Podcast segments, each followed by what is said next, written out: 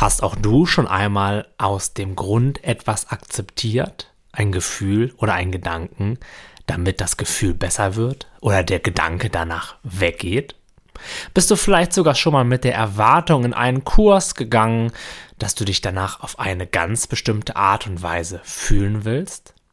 Und wurdest du dabei vielleicht schon einige Male enttäuscht?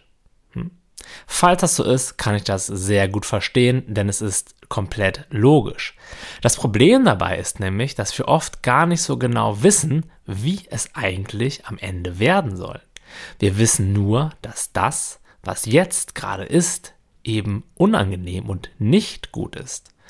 Wir hoffen dann auf eine Zukunft mit besseren Gefühlen. Was auch immer das genau heißt, naja, das werden wir dann schon erfahren. Hauptsache, es ist nicht so unangenehm wie jetzt. Vielleicht hat das sogar schon einige Male bei dir funktioniert. Du tust etwas und fühlst dich danach besser. Oder vielleicht doch nur anders. Doch wie lange hält das an? Ist da nicht jetzt schon die latente Angst, dass es bald wieder weggegangen ist, dass wir uns dann wieder genauso fühlen wie vorher? Ciao. Wir fühlen uns nie schlecht, weil wir gerade das fühlen, was wir fühlen. Wir fühlen uns eng, angespannt und unglücklich, weil wir Widerstand gegen das leisten, was wir in diesem Moment fühlen. Wir leisten Widerstand gegen das, was jetzt gerade ist. Wir haben da irgendwie den Eindruck bekommen, es gäbe da Gefühle und Erfahrungen, die an sich nicht gut sind. Das ist der Grund für unser Leiden und auch der Grund für den Wunsch nach Veränderung und niemals das Gefühl an sich.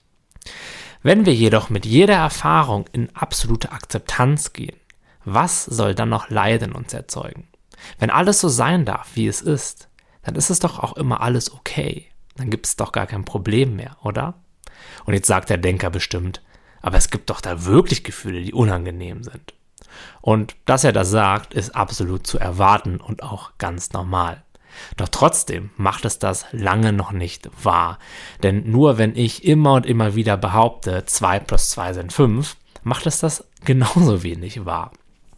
Und dazu lohnt es sich, in meinen Augen einmal ganz genau hinzuschauen. Wenn wir zu wissen meinen, dass etwas aber jetzt wirklich unangenehm ist, dann müssen wir auch wissen, was genau daran unangenehm ist. Ja, ich weiß, da ist der Gedanke, das ist unangenehm. Und ja, deswegen kommt es uns auch so vor, als wenn es unangenehm wäre. Aber ich könnte doch genauso gut den Gedanken haben, der Himmel ist grün. Das könnte man auch einfach glauben. Ja, oder einfach mal kurz hinschauen und checken, ob das wirklich stimmt. Doch irgendwie macht das bei unserem inneren Erleben kaum jemand. Ein kleiner Blick auf den Himmel würde jeder riskieren, aber nach innen schauen, das machen nur die wenigsten Menschen, um wirklich mal zu prüfen, hey, was ist es denn, was da wirklich unangenehm ist? Stattdessen glauben wir diesem Widerstandsdenker einfach und befinden uns von nun an nur noch im inneren Kampf gegen etwas, das an sich gar nicht wirklich unangenehm ist. Also, lass uns genauer hinschauen. Wenn du das nächste Mal eine Erfahrung hast, die dir unangenehm vorkommt, spüre einmal in diese Erfahrung hinein. Sei wie ein Detektiv. Versuche in der rohen Erfahrung die Facette zu finden, die unangenehm ist. In dem Gefühl an sich, in der Vibration, in deinem Bewusstsein, nicht in deinen Gedanken darüber. Erfahre das Gefühl, wie es wirklich ist, anstatt es durch hunderte vorgefertigte mentale Konzepte laufen zu lassen und es in gut und schlecht einzuteilen. Dort, in dem rohen Gefühl, wirst du niemals etwas finden können, das wirklich unangenehm ist.